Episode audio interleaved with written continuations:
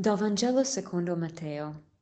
In quel tempo Gesù disse alle folle, A chi posso paragonare questa generazione? È simile a bambini che stanno seduti in piazza e rivolti ai compagni gridano, Vi abbiamo suonato il flauto e non avete ballato. Abbiamo cantato un lamento e non vi siete battuti il petto.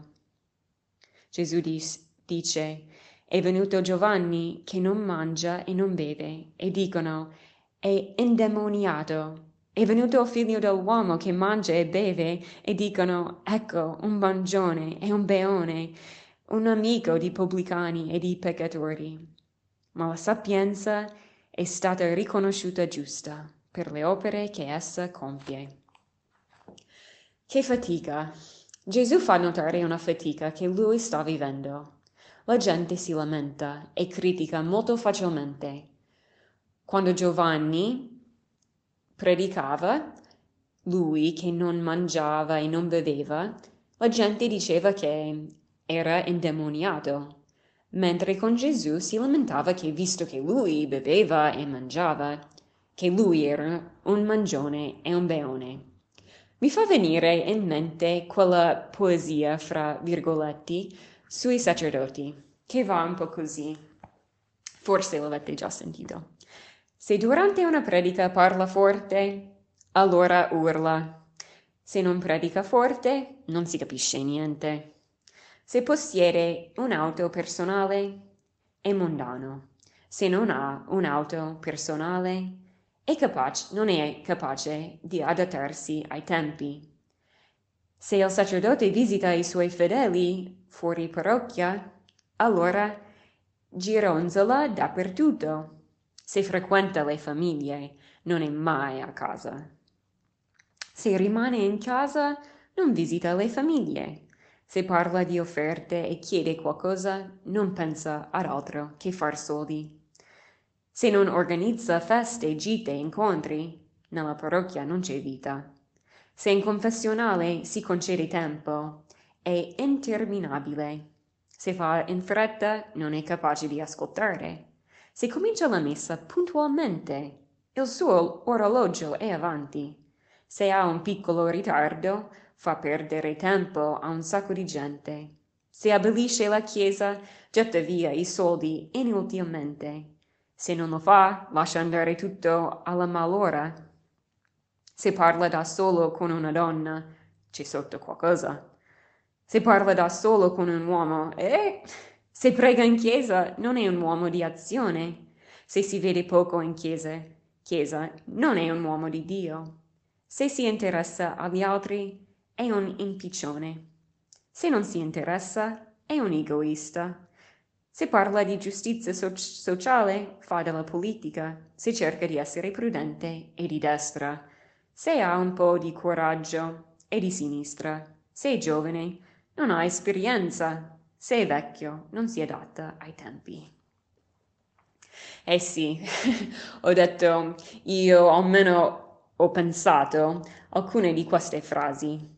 In questo sento la fatica uh, di chi forse non si sentirà facilmente accettato e, e accolto non sarà solo i sacerdoti che si sentono così, però. Forse anche chi è a capo di un'azienda o keep, o anche gli insegnanti, immagino anche i politici si possono sentire così. Forse tu che stai ascoltando ti senti un po' così, facilmente criticata da qualcuno.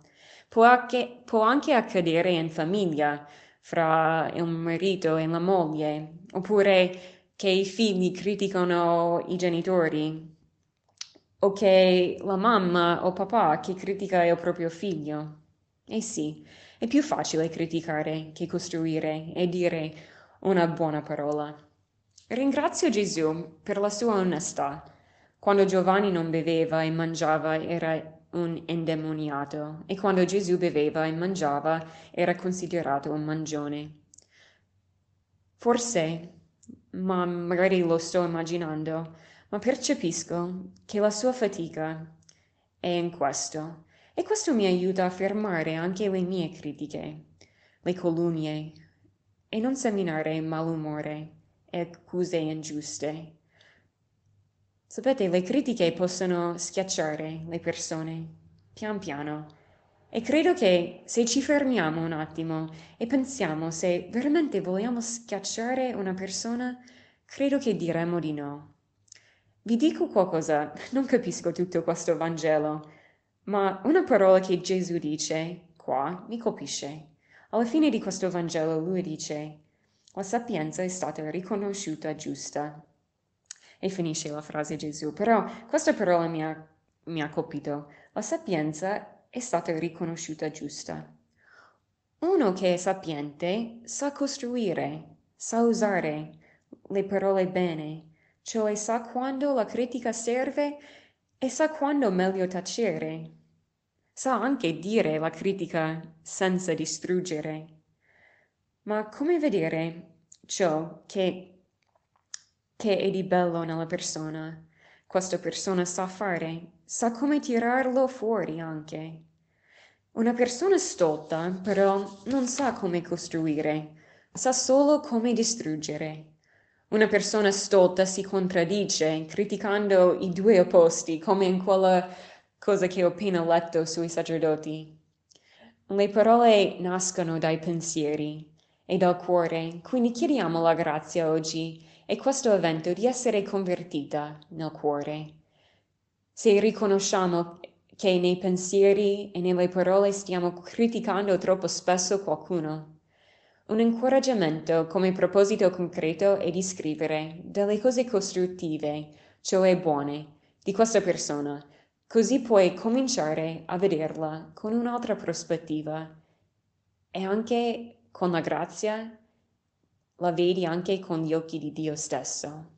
Lui ti darà questa grazia se chiedi questo proprio da Lui.